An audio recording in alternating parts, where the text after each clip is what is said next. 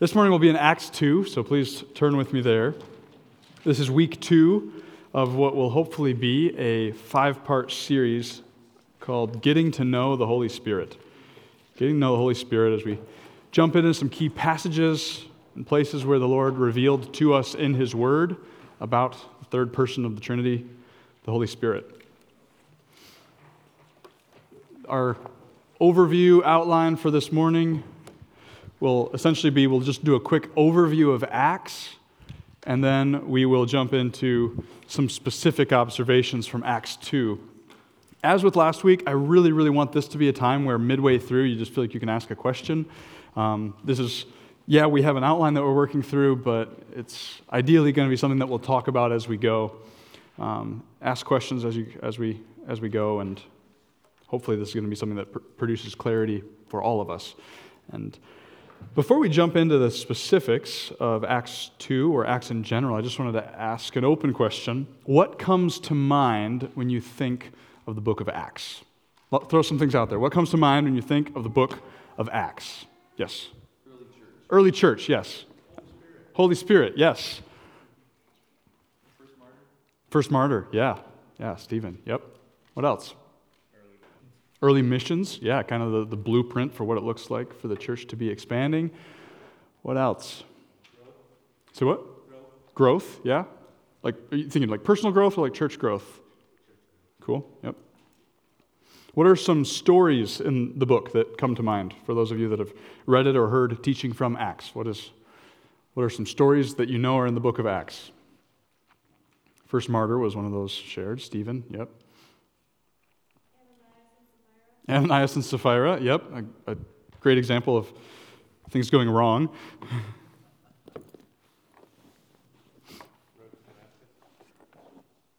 Road to Damascus. What stands to, what comes to mind about that? Paul's conversion, yes. What else? Tongues of fire, yeah, that's what we'll be talking about today. A lot in the book of Acts. A lot in the book of Acts. Some key features in the book of Acts.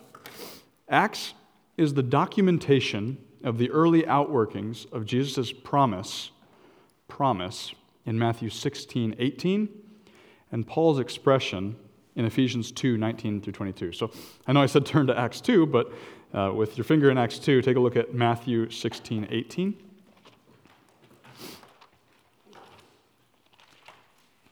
Really, this is what's being fulfilled throughout the book of Acts, Matthew 16, 18. And I tell you, Peter, or sorry, I tell you, you are Peter on this rock, the rock of the profession that he just made, that Jesus is the Christ, the Son of the living God, in verse 16. On this rock I will build my church, and the gates of hell shall not prevail against it. So we see the outworking of the rock being the profession that Jesus Christ is the Son of the living God. We see the church being built on that foundation throughout the book of Acts.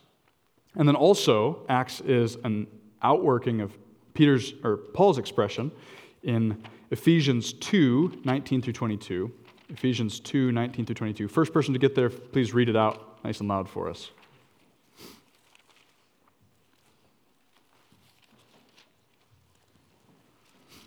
So then, you are no longer strangers and aliens, but you are fellow citizens with the saints and members of the household of God, built on the foundation of the apostles and prophets, Christ Jesus himself being the cornerstone, in whom the whole structure, being joined together, grows into a holy temple in the Lord. In him you also are being built together into a dwelling place for God by the Spirit. Excellent. Thank you, Henry. So again, especially highlighting verse 20 there, built on the foundation of the apostles and the prophets. Acts 2 is establishing what the laying of that foundation looked like as the apostles were initially teaching. Obviously, that's happening throughout the whole New Testament, but especially um, in Acts. so, Acts is the documentation of the early outworking of Jesus' promise. Its purpose is both historical, but it also serves an apologetic purpose. When Acts was written in around 60, 62 ish AD, this would have been about 30 years after what we're going to be reading about today took place. So that's 30 years, that's almost a generation later. The early church is provided by inspiration of the Holy Spirit through the book of Acts, is provided a, a record that serves as an apologetic tool as people are making various accusations on all different sides about where the early church came from, what, what Christianity is about. Luke, under an inspiration of the Holy Spirit, is writing a documentation that serves as apologetic. And that also has a very stabilizing function in the church. It's, it, it helps them to, to know where they came from, which helps them not be veered off in various directions.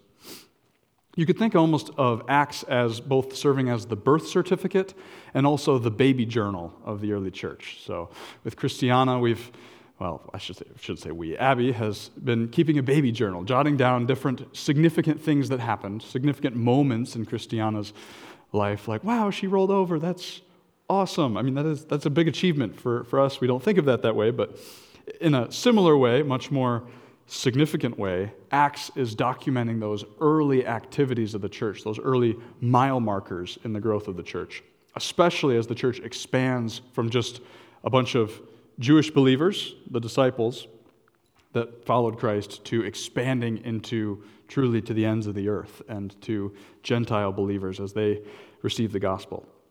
And just a side note on this, as we think about history in general, history is a magnificently stabilizing force in our own lives, also. I know for many of us, maybe studying history in school is not exactly uh, appreciated or enjoyed, but understanding history, especially um, the history of the church, history of Christianity, is very stabilizing. The proverbial pendulum is always swinging throughout church history. It's always going from one extreme to the other, it seems. And that's true both of on a large scale church history, but even on local church history. So it helps us make wise application of scriptural principles to understand history, especially in the context of the present day. The Holy Spirit's inspiration of this book of history, Acts, is something that helps us recognize the priority that God places on us knowing where we came from. So we shouldn't take lightly the, the narrative and the story that's communicated in Acts. Acts is uniquely a book of transition. It's something that we have to be aware of as we read the book of Acts. It's a book of transition. It's filled with, consequently, as its narrative, which is story, it's filled with description, explaining things, description, which is different than prescription, telling us what to do. We know what prescription is. A doctor gives us a prescription, and we know that we're supposed to do something about that. It's telling you do this.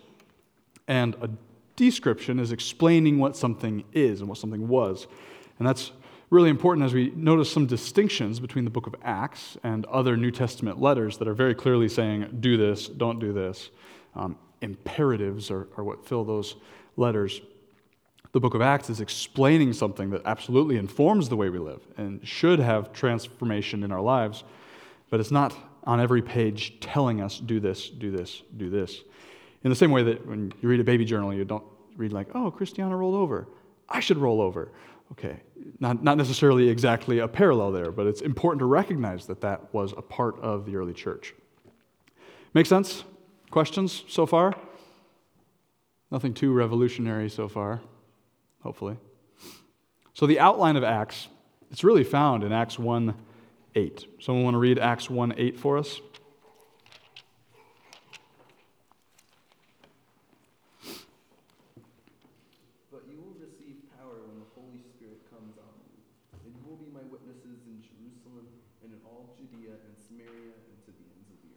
Excellent. Thank you, Micah.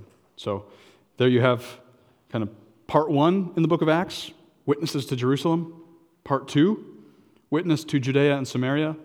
And then part three, which is one of your fill in the blanks, the witness to the ends of the earth. So that's really the progression that Acts follows in explaining, um, explaining the, the early church and how it worked out what Jesus promised would happen in verse 8 of chapter 1.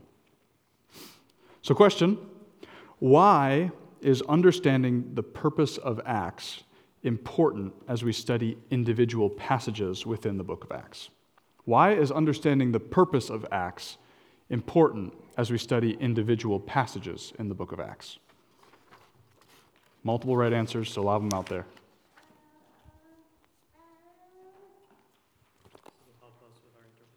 Helps with our interpretation, yeah? Yeah, to see the fulfillment of the promises. Yeah, exactly. What else? Any other ways that understanding the overall purpose helps us understand the specifics. Yeah. think good, helps us understand what translates to our lives and what strictly remains as part of like apostolic authority, or what is contained in the book of Acts but doesn't necessarily translate to us. Yeah. Yeah, good, good example.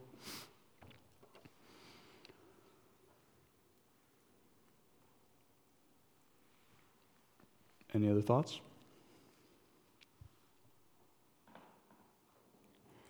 What are some helpful ways to approach narrative portions of Scripture? Portions of Scripture, just in general, not just Acts, where we're reading stories and narrative. Many of you that are doing a through the Bible in a year plan have just spent a significant amount of your mornings or evenings in narrative portions of Scripture as you've gone through Genesis and perhaps Exodus. So, just in general, this is a significant portion of what God revealed to us is narrative. What are some helpful ways to approach narrative portions of Scripture? Some things you've found helpful. Yeah, Micah. Try to take them uh, almost as literally as possible, although I don't think that that's exactly right. What do you mean by that? Well, I would like to treat like the narrative portions of Scripture as if they actually happened, and that these are not made-up stories or Uh, fables or legends. Yeah, absolutely. Tr- treat them as they were written, which is as actual accounts of history. Yes. Yeah. to do research on the context of the story Yeah. and what the society looked like at that, at that time. Yeah. What would that look like? How do you do that? Uh, commentaries and like looking up the Greek and Hebrew roots and stuff. Yeah. And uh, yeah, Google is our friend for a lot of those historical contexts. You, hear Ur of the Chaldeans, and I mean, that's what Dr. Barnett brought in. That's an actual people, that's an actual place. That stuff happened there. There's artifacts that were produced in that time period that all inform our understanding. So, yeah, doing, doing some of that historical background research and not necessarily reading a, a narrative and saying, um, nothing external to the text could help me, but realizing that actually, yeah, looking at some of those other commentaries or whatever could be really helpful in understanding that. Yeah. It's helpful to understand human nature. Like as you read it, these were actual people, so you can relate them to yourself much more, uh, rather than reading a description of God. Hmm. You kind of have to take that in a broader sense. Yeah, that's a good connection. Anyone else? Ways that are things that are helpful in approaching narrative portions of Scripture, or personal practices you do as you approach a story in the text.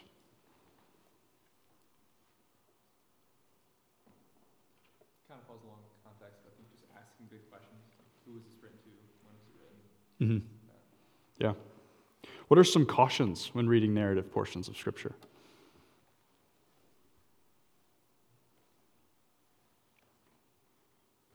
To decipher the right and wrong in the situation, you know, Mm. not take everything as prescriptive and do say, I should do this exact thing in this exact situation. What would be an example of where that could be a really problematic situation? A story from Scripture where you read it and think, I should go do that. Ananias and Sapphira. Ananias and Sapphira, great example. Yep. Any other examples that come to mind where you wouldn't want to just read a story and do it? Abraham and Isaac. Abraham and Isaac. yeah. Cain and Abel. Yep. Numerous accounts from the life of David. Yep. So all of that should come into play as we approach narrative portions of Scripture and realize that we have to have to realize the author wrote that for a reason. That the capital A author inspired that for a reason, and then we're approaching it accordingly and seeking to understand the the timeless truths that come out of the specific happened within a specific time original communication. So, some observations from chapter 2 of Acts, kind of zooming in now to chapter 2, where we look at the context. The context is Pentecost. What was Pentecost? Pentecost was the second of three national Jewish festivals in Deuteronomy 16 16, which, talks about those three festivals. Someone want to read Deuteronomy 16 16 for us?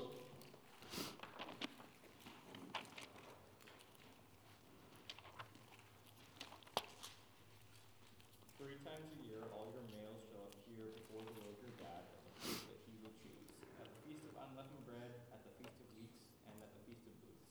They shall appear before the Lord empty-handed, but they shall not appear before the Lord empty-handed. Great. Thank you. Yeah, and the Festival of Weeks is what we get Pentecost from. Penta means um, 50, basically. And then Feast of Weeks is what it was called there, which is a week of weeks. So seven sevens, 49, which would have been one day after that, was when it was observed. You can read a couple verses ahead, or before that, in Deuteronomy 16 9. You shall count seven weeks. This is right after Passover. Begin to count the seven weeks from the time the sickle is first put to the standing grain. Then you shall keep the feast of weeks to the Lord your God, and the tribute of freewill offering from your hand, which you shall give as the Lord your God blesses you. And you shall rejoice before the Lord your God, and your son and your daughter, your male servant, your female servant, the Levite who is within your towns, the sojourner, the fatherless, and the widow who are among you, at the place that the Lord your God will choose to make his name dwell there. You shall remember that you were a slave in Egypt, and you shall be careful to observe these statutes. So this was one of one of the three feasts that included everyone from Jerusalem, eh, or everyone from Israel. They all, they all come together at, and here it says, at the point, that, uh, at the place that the Lord your God will choose, which eventually became where the temple was, which was Jerusalem, to make his name dwell there. So that's what's happening. This is 49 plus one days after Passover is when they celebrated that, the 50th day after Passover, which is Jesus rose from the dead on Sunday, and then that would have been 40 days that he was on earth after that, and interacting with his disciples, communicating additional, additional things to the apostles, and then he ascended, and that was captured in Acts chapter 1. I highly recommend reading Acts chapter 1 um, later if you have any questions on that. But Acts chapter 1, verse 6 is where the ascension is. We already read one verse from that. And then 10 days later, they're still waiting for the, the promise of the coming of the Holy Spirit, which was promised by him in verse 8, which already read. But you will receive power when the Holy Spirit comes upon you, has come upon you. So they're waiting. It's been 50 days after Jesus rose from the dead, 49 days after Jesus rose from the dead, 50 days after Passover. They're waiting and probably wondering when that will happen. Maybe there's some suspicion that Pentecost is a really significant day on our calendar. Maybe this will be the day. But there's not necessarily indication that they were necessarily expecting this to be the day, because it seems, as we will read from this passage, there was an element of they weren't expecting it. They were sitting down. They weren't in the, the typical posture of prayer for that day was standing or on, on your knees. So um, the fact that they were sitting indicates that they weren't like in this, this prayerful mode of um, active expectation that's going to happen this, this moment. It's early in the morning when this happens. Um, all these things go into understanding what happens on the day of Pentecost in Acts chapter 2. So, with that, we will read the first 13 verses of Acts chapter 2, which are really the, the preliminaries for the second part of this chapter, but we'll, we'll start in with verse 1. Acts 2, verse 1 through 13. When the day of Pentecost arrived, they were all together in one place, and suddenly, there came from heaven a sound like a mighty rushing wind, and it filled the entire house where they were sitting. And divided tongues as of fire appeared to them and rested on each one of them. And they were all filled with the Holy Spirit, and each began to speak in other tongues as the Spirit gave them utterance. Now there were dwelling in Jerusalem Jews, devout men from every nation under heaven. And at this sound the multitude came together and they were bewildered because each one was hearing them speak in his own language. And they were amazed and astonished, saying, Are not all these who are speaking Galileans? How is it that we hear each one of us in his own native language? Parthians and Medes, Elamites and residents of Mesopotamia, Judea and Cappadocia, Pontus and Asia, Phrygia and Pamphylia, Egypt and the parts of Libya belonging to Cyrene and the visitors from Rome both Jews and proselytes, Cretans and Arabians. We hear them telling in our own tongues the mighty works of God. And all were amazed and perplexed, saying to one another, What does this mean? But others, mocking, said, They're filled with new wine. The first thing that's noticed at, at the coming of the Holy Spirit here is auditory confirmation. Auditory confirmation that something has happened here. There's something that they all hear. Something that they all hear so much so that the surrounding Jews hear that. I mean, uh, in our day and age, we may not be as surprised by the sound of an explosion. I mean, usually it still gets our attention, but we're familiar with um, natural gases and things that go boom. Less common in 33 AD that there would be things that go kaboom. Essentially, that's the sort of sound that's articulated here. It's, it's different than um, the, the, the kind of the noise of a, a voice or a, there's different words for for it in Greek. One would be kind of like a sound or a noise or a voice, but then there's the different one used here that the ESV at least translates it as, uh, lost it here, a sound like a mighty rushing wind. So it's like a, a earthquake like sound or a, a boom, really. And that got their attention, but it served as auditory confirmation. Elsewhere, this, this word translated uh, mighty rushing wind in Luke 21 25 is used as the roaring of the ocean. So just this loud roaring sound. So there's auditory confirmation that the Holy Spirit has come. Significant moment in church history. We talked a little bit last week about dispensations, the shift from one era to another. Jesus was with the disciples. Now he's not with the disciples, and now the Holy Spirit has come. Major era shift accompanied by auditory confirmation and then also visual confirmation. Visual confirmation. This was tongues of fire above everyone. So seeing the or hearing a boom, you think, okay, something has happened. But then seeing a visual confirmation indicates that not only has the Spirit, of come, the Spirit come, the Spirit is actually resting on each of the individuals. The, the 120, as documented in the above uh, verse 15 of chapter 1. In those days, Peter stood up among the brothers. The company of persons was in all about 120. The fact that tongues of fire are resting on each of them indicates that this isn't just a, I'm individually experiencing this, is everyone else seeing this too, but everyone's able to equally corroborate something here has happened that's unique. We have auditory confirmation, we have visible confirmation, both indicating that all were here filled with the Holy Spirit. So, what follows is immediate spirit prompted proclamation. They began speaking in tongues as the Spirit gave the words. So they're hearing, those that are surrounded, probably brought in by that loud sound again, they're hearing the truths of the gospel in their native language. Now, most of these Jews would have been from these various regions, as described, would have been familiar with going to synagogue weekly, would have been familiar with hearing the Hebrew scriptures, the Old Testament, read to them in either Hebrew or Aramaic, which was kind of the same language group, a Semitic language, very similar sounding in many ways. They would have been familiar with hearing the mighty works of God in that language. They all knew that language and probably the, the lingua franca also of the day, Koine Greek. But they also knew the language that they grew up with, whatever region they were in. But what they hadn't heard in that language was the mighty works of God proclaimed in a prophetic context. They'd heard the works proclaimed to them in, again, Hebrew or Aramaic, but the fact that they're hearing the mighty works of God in their own native dialect is something new. The fact that they're gathered here for the Jewish feast of Pentecost indicates that they know what's going on, they're, they're Jewish.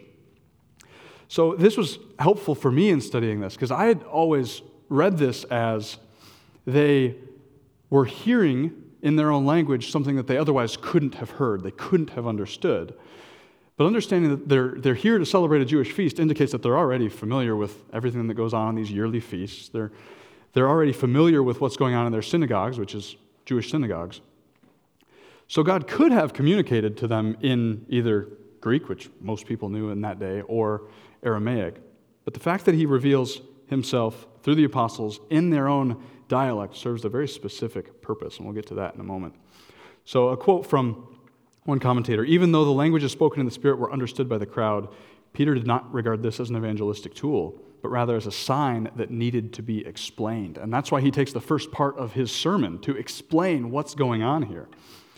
Charles Simeon, another commentator, a preacher, says the miracle itself was the enabling of the apostles, without any previous study, to speak with propriety and fluency, whatever language was most familiar to their respective hearers, and to communicate unerring information on the great subject of religion, which till that hour they very imperfectly understood, especially pertaining to Jesus Christ. So the crowd is gathered, likely because of the loud sound. I already mentioned that, but that's one of your blanks. Likely because of the loud sound. And that word here is the word for the fact that they were hearing them speaking in the, their own native dialect means this was an ongoing thing. So uh, it wasn't just a once and done. They heard, they heard the gospel in their own language and then they're waiting, but it's an ongoing communication in their own native dialect. So, anyways, why was this sign especially significant to dispersed Jews? Why was this so significant? We already touched on a little bit. One is their linguistic background. So, these would have been Jews that were either born and raised in non Palestinian cities, so not in like the region of Jerusalem and Israel, or converts to Judaism from these various countries. They would have been familiar with hearing the word of the Lord in Aramaic, but hearing the works of God declared in their own native language, this would have been a first. Perhaps conversations with their family members, but proclaimed with authority in their own language would have been unusual. So, signs signify something. Signs signify something. When we, when we hear of a sign in Scripture, it means something. And the gift of tongues, as described here, is a sign, as revealed by Paul later, about 30 years later, when he writes 1 Corinthians. Turn with me to 1 Corinthians 14 20 through 22. Acts and 1 Corinthians are the only places where tongues are explained. Acts and 1 Corinthians. But as we look at 1 Corinthians 14, we get a very helpful piece to understanding the purpose of the gift of tongues, especially as it pertains to the day of Pentecost and the preceding years that followed as the, the gift was still in operation in the early church. In 1 Corinthians 14, 22, or 20 through 22, 1 Corinthians 14, 20 through 22, brothers, do not be children in your thinking, be infants in evil, but in your thinking be mature. In the law it is written, by people of strange tongues and by the lips of foreigners I will speak to this people and even then they will not listen to me, says the Lord. What's the conclusion from this? Verse 22 Thus, therefore, thus, tongues are a sign not for believers, but for unbelievers. Well, prophecy is a sign not for unbelievers, but for believers. We don't have time, unfortunately, to look in the whole context of this passage. I hope to get to it in a couple weeks as we look at spiritual gifts more broadly. But it's important to realize that Paul's emphasis is that the gift of tongues is a gift meant to be for non believers. And specifically, he references Isaiah in verse 21. Isaiah 28, 11 through 12. Isaiah 28, 11 through 12 connects the dots for us. Feel free to turn with me there or mark it. Uh, Isaiah 28, 11 through 12. Give me just a moment.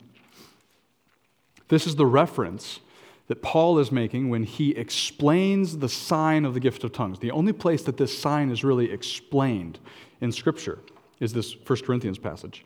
And this is what Paul connects it to in Isaiah 28 11 through 12. For by people of strange lips and with a foreign tongue, the Lord will speak to this people, to whom he has said, This is rest, give rest to the weary, and this is repose. Yet they would not hear.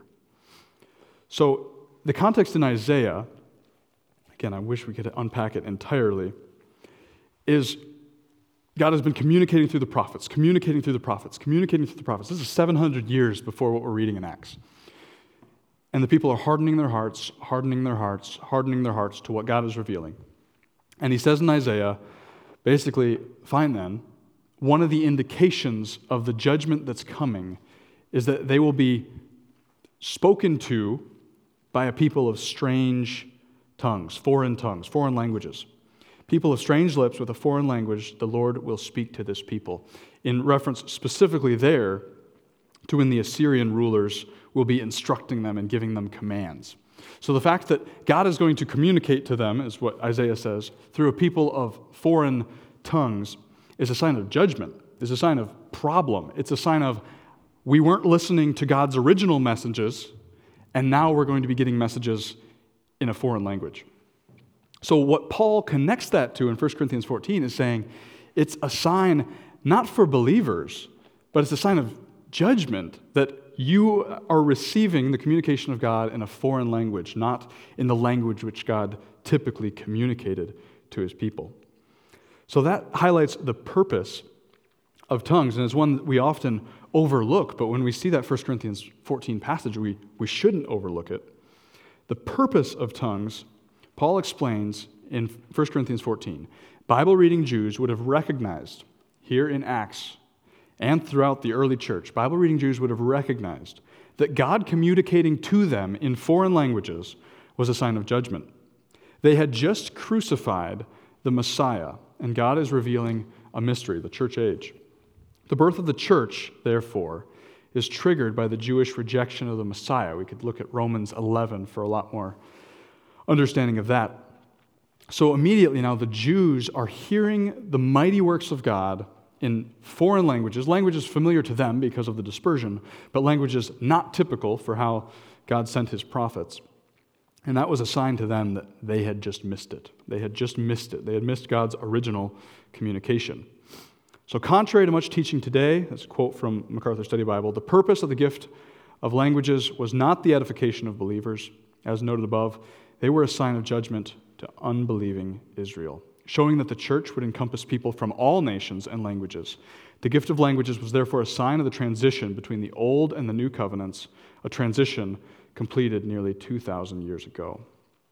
So, this sign that they're all hearing, they're hearing the mighty works of God in a language not their own, well, a language that is their own, but not the typical communication for God's prophets, produces a decision point. We see that decision point in verse 12 of chapter 2 of Acts still. So, back to, back to Acts 2, verse 12. A decision point. They were all amazed and perplexed, saying to one another, What does this mean? But others, mocking, said, They're filled with new wine. They're already drunk. That's what's being accused. Interesting to note here, just to highlight, and something that maybe we are tempted to think that, oh, if we could just make someone see a miracle, they'd believe in Christ. If we could just make someone see something that's totally unexplainable rationally, they're going to put their faith in Christ.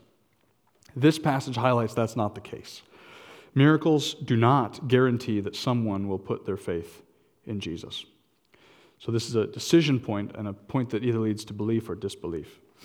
So, before we jump into Peter's sermon, which is an awesome sermon, the first Christian sermon, a couple of questions for all of us. Imagine being a Jew who was there on that day. And this is a question I actually want to hear some answers to. What is the first emotion that comes to mind when you think of witnessing this event? What's the first emotion that comes to mind? You've just seen what's unfolded, you're in awe, or what's the, what's the description? What are you feeling?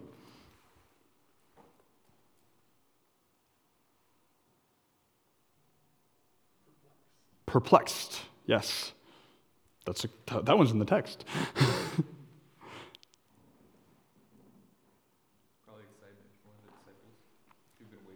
Yes. Yeah, definitely. From the disciples' perspective, this is exciting and then some. Yeah. 10 days is a long time to wait when you've been with the Messiah for three years and some change. Imagine a degree discomfort. Yeah? Flesh that out. Why? Just, you know, if you're, you're used to your routine, you know, we're heading over to Jerusalem for the Feast of Weeks and do all the stuff we usually do, and then loud explosion, and then all of a sudden these random guys that low on the societal level just come out and start proclaiming truths to you. Just like, I have no idea what to do with this. And it Yeah. just kind of throws off your whole weekend. Yeah. Galileans were notorious for not being able to produce the guttural sounds in Hebrew, the so they were just like a bunch of like they're guys are country guys that couldn't really speak sophisticatedly. They, they could barely speak their own language, let alone speak all the languages that we're coming from. So the fact, yeah, they're hearing low men on the societal totem pole now authoritatively communicating God's truth in their own language. Talk about attention grabbing. Any other emotions that come to mind?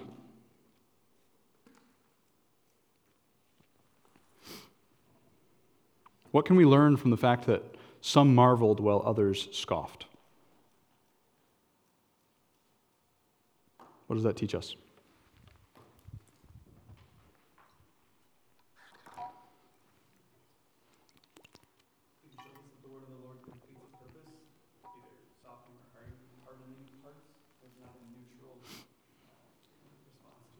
Yeah. What else? When we, you know, like when we're faced with those kind of eternal opportunities, we have a choice to make, and uh, we're responsible for that choice. Um, Sometimes we just, we prefer our own agenda over what we see right in front of us as the truth. Hmm. We reject the obvious. Hmm. Yeah. With eternal consequences, it doesn't Yeah. How does the connection between the above verses, specifically looking at the uh, uh, Isaiah 28 passage, 1 Corinthians 14, how does that help clarify the meaning of the gift of tongues? And I guess, does anyone have any questions to further clarify? Is that helpful connections to scenes? Is this old news? You've traced that before? Or um, questions or points of additional comment on that, those connections? You made a comment, I, I didn't quite follow it. You said something like, um, if, uh, like even if they had seen miracles, they wouldn't believe because it was the Holy Spirit that, that causes people to believe, not the miracles, like seeing something they couldn't explain. And then you had a Bible reference, like that supported that. Did you? Maybe, maybe not. I think it was just the, the observation from the end of 12 and 13 that this has just happened. They've heard the mighty works of God proclaimed in their own languages. Some were perplexed, some were mocking. So I think that's, that was probably the only one I referenced. We talked about that a little bit last week with um, John 16, how the Holy Spirit will convict the world of concerning sin, concerning righteousness, and concerning judgment. Um, yeah. So you said that, that tongues would have been a gift for non-believers as a sign of judgment that's to come. Would these uh, Bible reading Jews been considered non-believers? Right, because they weren't believing in the Messiah. So they, they were basically, up until now, they'd been doing great. For many of them, this is the first festival they've come back to town for, as, as Anthony just highlighted. And then they just realized that the Jewish people as a whole have crucified the Messiah, which puts them distinctly in the category of non believers. And well, actually, that's, that's going to be what's highlighted in Peter's sermon. So it's almost like you're asking the question that all of them are asking, which is wait, does this mean we're, we're not believers now, or does this mean we're not followers of the Lord? And it's not so much that a sign in that Isaiah passage, the fact that they're hearing the languages means judgment has already happened. So, like, the, the fact that the Assyrians are already communicating to them in, in a language not their own indicates that, that that judgment has come. So, in a sense, that's what the Jews are receiving in Acts 2 is the realization that that has happened, not just that it will happen. Which is why Peter's sermon is very evangelistic and turn to the Lord and be saved. So, with that, let's, let's take a look at Acts 2 14 through 47. I will read the entirety of it because it's, I feel like I could say this about pretty much every chapter, but it's one of the best chapters in Scripture. So, so they've just received the accusation, they're drunk. Peter, the one that hid the fact that he was a disciple of Christ from a slave girl. But Peter, standing with the eleven, lifted up his voice and addressed them Men of Judah and all who dwell in Jerusalem, let this be known to you and give ear to my words. For these people are not drunk as you suppose, since it's only the third hour of the day, about 9 a.m. But this is what was uttered through the prophet Joel. And in the last days it shall be, God declares, that I will pour out my spirit on all flesh, and your sons and your daughters shall prophesy, and your young men shall see visions, and your old men shall dream dreams. Even on my male servants and female servants in those days I will pour out my spirit, and they shall prophesy. And I will show wonders in the heavens above, and signs on the earth below blood and fire and vapor and smoke. The sun shall be turned to darkness, and the moon to blood, before the day of the Lord comes, the great and magnificent day. And it shall come to pass that everyone who calls upon the name of the Lord will be saved. Men of Israel, hear these words Jesus of Nazareth, a man attested to you by God with mighty works and wonders and signs that God did through him in your midst, as you yourselves know. This Jesus, delivered up according to the definite plan and foreknowledge of God, you crucified and killed by the hands of lawless men. God raised him up, loosing the pangs of death, because it was not possible for him to be held by it. For David says concerning him, I saw the Lord always before me, for he is at my right hand, that I may not be shaken. Therefore, my heart was glad and my tongue rejoiced. My flesh also will dwell in hope. For you will not abandon my soul to Hades, or let your Holy One see corruption. You have made known to me the paths of life. You, have made known, you, you will make me full of gladness with your presence. Brothers, I may say to you with confidence, this is Peter speaking, he's no longer quoting a David. Brothers, I may say to you with confidence about the patriarch David, that he both died and was buried, and his tomb is with us to this day. Being therefore a prophet, and knowing that God had sworn with an oath to him that he would set one of his descendants on his throne, he foresaw and spoke about the resurrection of the Christ, that he was not abandoned to Hades, nor did his flesh see corruption. This Jesus, God raised up. And of that we are all witnesses. Being therefore exalted at the right hand of God, and having received from the Father the promise of the Holy Spirit, he has poured out this that you yourselves are seeing and hearing. For David did not ascend into the heavens, but he himself says, The Lord said to my Lord, Sit at my right hand until I make your enemies your footstool. Let all the house of Israel therefore know for certain that God has made him both Lord and Christ, this Jesus whom you crucified. Now, when they heard this, they were cut to the heart and said to Peter and to the rest of the apostles, Brothers, what shall we do? And Peter said to them, Repent and be baptized, every one of you, in the name of Jesus Christ for the forgiveness of your sins, and you will receive the gift of the Holy Spirit. For the promise is for you and for your children and for all who are far off, everyone whom the Lord our God calls to himself. And with many other words, he bore witness and continued to exhort them, saying, Save yourselves from this crooked generation. So those who received his word were baptized, and there were added that day about 3,000 souls. Wow, that's a sermon. That's a way to kick off the growth of the church with the coming of the Holy Spirit. This is Peter's evangelistic sermon, and it is an expository sermon. We, we see in here a template that Christian preachers throughout history have followed, which is start with the text, explain the text, apply the text. He does that with multiple texts, three different texts actually. But the first thing we see is a biblical defense of the Spirit's activity. A biblical defense of the Spirit's activity. Before he jumps into the, the call to repentance and the, the presentation of what's happened, he defends what they're seeing. First, he does so with a logical observation, basically by saying, and it might be humorous, it might be saying that no, they're not drunk. This isn't the time of day that we get drunk. No, it's not exactly like that, but basically it's, it's humorous. It's saying this isn't when people get drunk. This, that's not logical. Then he spends the bulk of his time defending the Spirit's activity by explaining a prophetic anticipation and saying that Joel saw this coming. Joel saw this coming.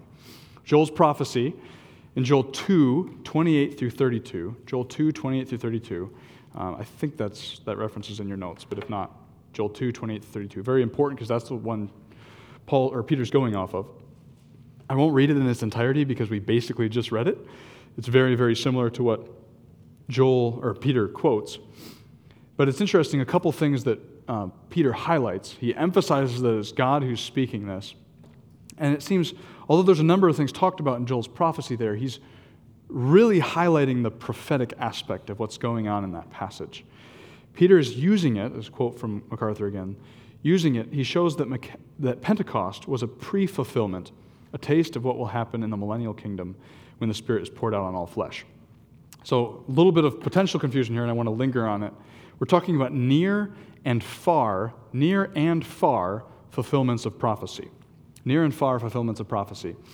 An example of some of the far fulfillments in this passage, especially highlighting uh, the verse 20 of chapter 2, Acts 2 uh, 19 and 20. Where he's quoting Joel and says, Wonders in the heavens above, signs on the earth, blood, fire, vapor smoke. The sun shall be turned to darkness, the moon to blood. This is the sort of imagery that's talked about in Revelation extensively, and also in Matthew 24, 29 through 30. I'm going to read that briefly. Matthew 24, 29 through 30, where Jesus is speaking to his disciples. He's talked about the signs of the end of the age, the abomination of desolation. And then in verse 29, Jesus is talking about his second coming.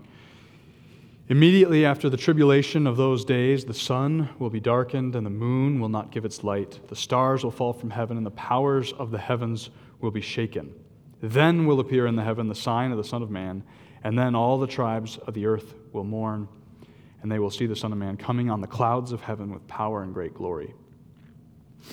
So, as with many Old Testament prophecies, multiple Old Testament prophecies, there are aspects that were fulfilled at the start or you could say the inauguration of the last days, which is we are in the last days. That's, that's the time period we are in, especially from the Old Testament prophecy perspective. At the coming of Christ, the first coming of the Messiah, begins the last days. What was not always crystal clear in the Old Testament was that the Messiah would come twice, and that aspects of his the, the prophecy about him would be like, for example, one, the suffering servant and then in other places he'd be the reigning king. These, these two fulfillments happen both in a near and a far sense, all encompassed within the latter days. So Matthew 24, 29 through 30 highlights some of these at the end of the latter days. So some of these fulfillments at the start or the inauguration of the last days, some which will not be fulfilled until the end of the last days or the, Lord, the day of the Lord.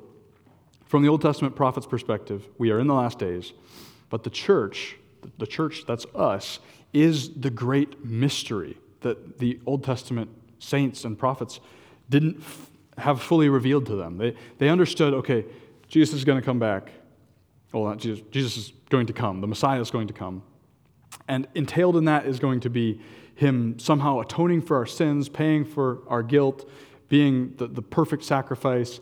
But then also entailed in that is going to be the fact that he's going to reign and rule and put all things under subjection. There's going to be these cataclysmic end of the world type signs. What was not revealed from their vantage point was that they're seeing one peak and another peak, but in between those two peaks is a valley.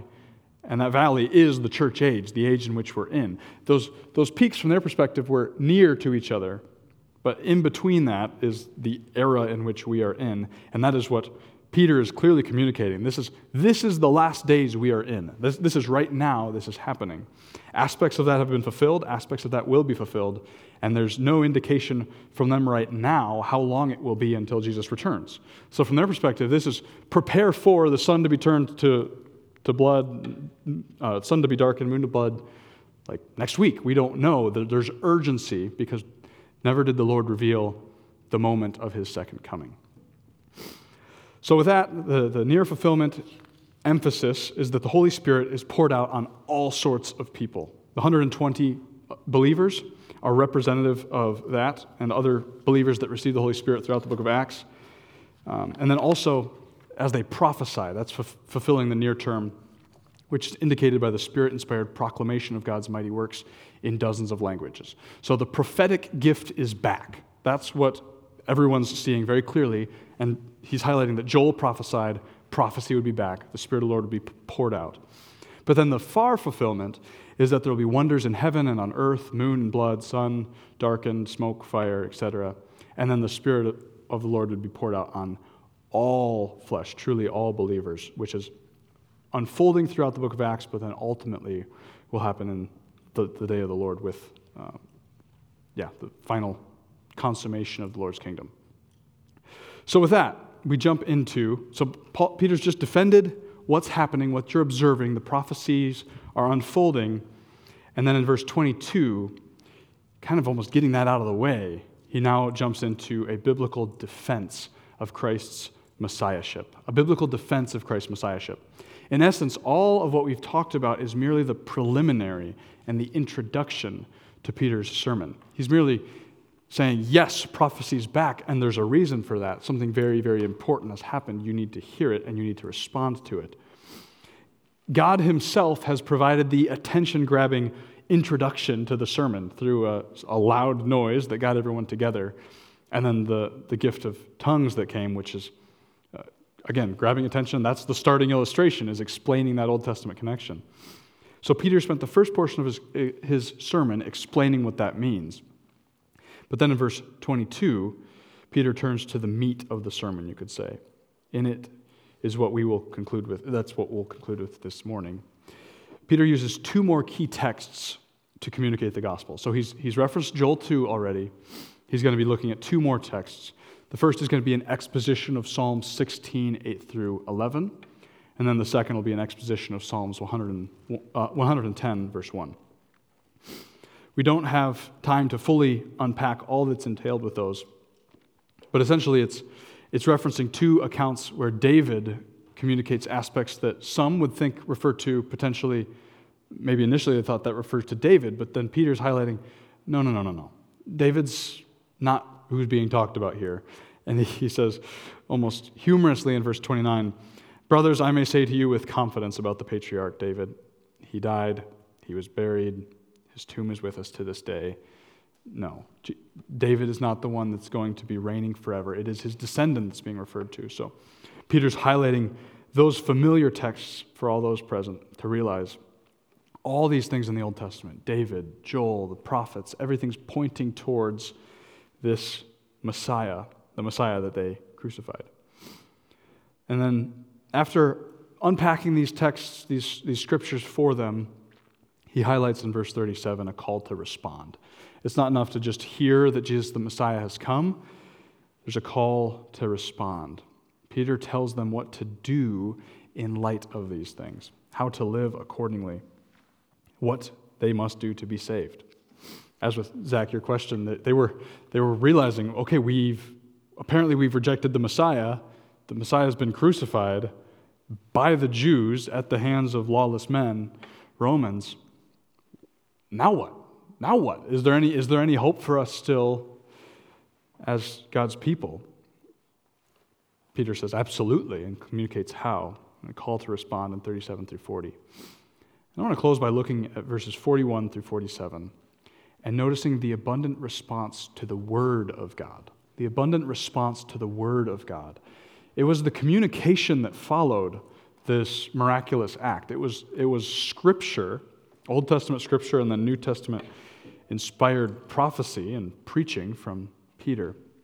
It was a response to the word that triggered this, this response. So notice it was the Old Testament scripture and apostolic teaching that they responded to. Verses 41 through 47. So those who received his word were baptized, and they were added, there were added that day about 3,000 souls. So, what characterized the early church? And they devoted themselves to the apostles' teaching and the fellowship, to the breaking of bread and to prayers. 43. And awe came upon every soul, and many wonders and signs were being done through the apostles. And all who believed were together and had all things in common. And they were selling their possessions and belongings and distributing the proceeds to all as they had need. And day by day, attending the temple together and breaking bread in their homes, they received their food with glad and generous hearts, praising God and having favor with all the people. And the Lord added to their number day by day those who were being saved.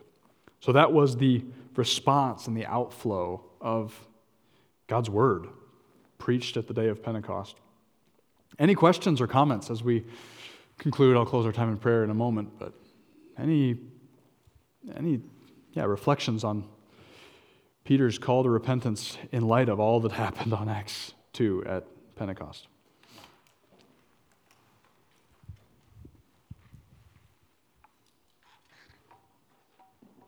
Everything's just crystal clear. No, nothing that needs to be communicated, clarified.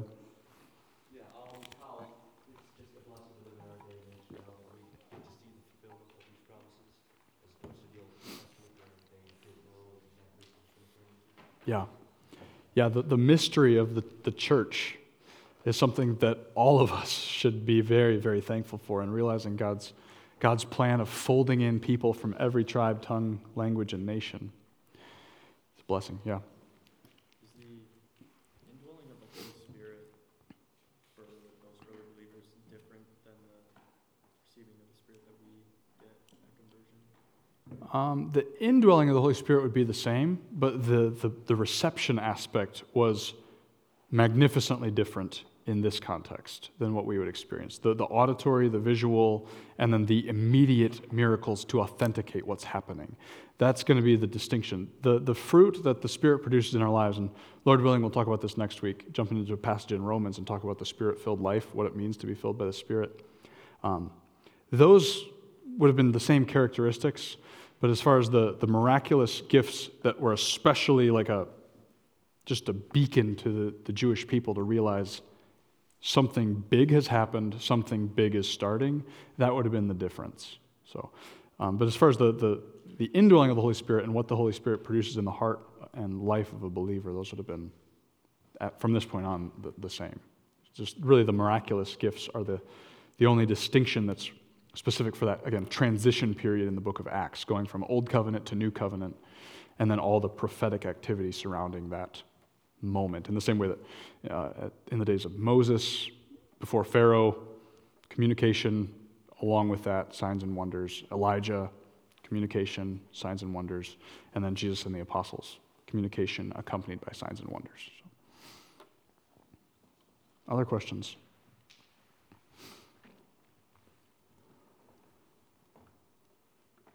So would a, a far, when you talk about the near and far fulfillments of prophecy, a far fulfillment would be like an Acts 2 outpouring of the Spirit, eventually in all flesh. Um, yeah, millennial kingdom would be kind of when that would likely happen on truly all flesh, where it's like everyone, because after, after the final judgment, everyone believers. Um, but yeah, that would be the, the far fulfillment. The near fulfillment is that people from all sorts of places are receiving the Holy Spirit. I mean, here, uh, 3,000. So, kind of representative of all flesh, but not everyone on earth is now indwelt by the Spirit. Uh, But I think the, the key far fulfillment of Joel would be those kind of cosmic signs um, with the, the moon changing colors and the sun being darkened and blood, smoke, fire. Those are very apocalyptic uh, languages. But again, from the perspective of Peter, he doesn't know how long of a time there's going to be between Jesus' first coming, ascension, and is it first coming, ascension, and we have like two weeks to get this news out to the Jews and he's coming back? Or is this going to be, I mean, obviously it's at least 2,000 years, almost 2,000 years. So um, that's, that's kind of the mystery is that, okay, we know the, these near fulfillment, far fulfillment, and then there's this in between, and this in between is us. So. Other questions? I know this is a text with potential for great confusion, but hopefully this has been helpful in thinking through the truly pivotal nature of this passage. This is a critical, critical text of Scripture. All right, Lord willing, we'll jump into part three next week and hope to see you all um, tonight at here at 6, but then also at our house at 7.30 for a, a worship night. Let me close our time in prayer and thank the Lord for all he's given us. Heavenly Father, it is with great gratitude that we reflect on all that you've done for us in Christ. And we thank you for the mystery that is the church, the mystery that is your people drawn from every tribe, tongue, and nation to know you and worship you. We thank you, all of us here that know you, for the privilege and the blessing it is to have hearts softened and moldable to follow you. Lord, we ask that you would do that increasingly in our hearts. Root out sin in our lives and cause us to be more and more appropriately reflecting the image of Christ and appropriately communicating the good news to others. Lord, we recognize that in Acts there is a marvelous unfolding of all that you did in laying the foundation through the apostles and the prophets. And we ask that you would help us to reflect on this birth certificate and baby journal, as it were, of the early church as a great encouragement in recognizing all that you've done to lay the foundation and also to establish the authority of your word, which is such a comfort and guide to us today. Help us to be living dependently on you as reflected by daily spending time in your word and seeking to know your will for our lives and act obediently and in accordance with it. Help us as we continue in this series to better understand all that you've revealed yourself to be as we look at various passages that reveal who you are to us in Christ and also the wonderfully comforting and uh, encouraging ministry of the Holy Spirit that we truly cannot live the Christian life without His ministry. So thank you. Help us not to grieve the Holy Spirit in any sin or action against uh, Him and what He is producing in our lives and in our hearts, but help us to be in step with the Spirit every day. We lift this day up to you. We ask that you be glorified and everything else it holds. It's in Christ's name we pray. Amen.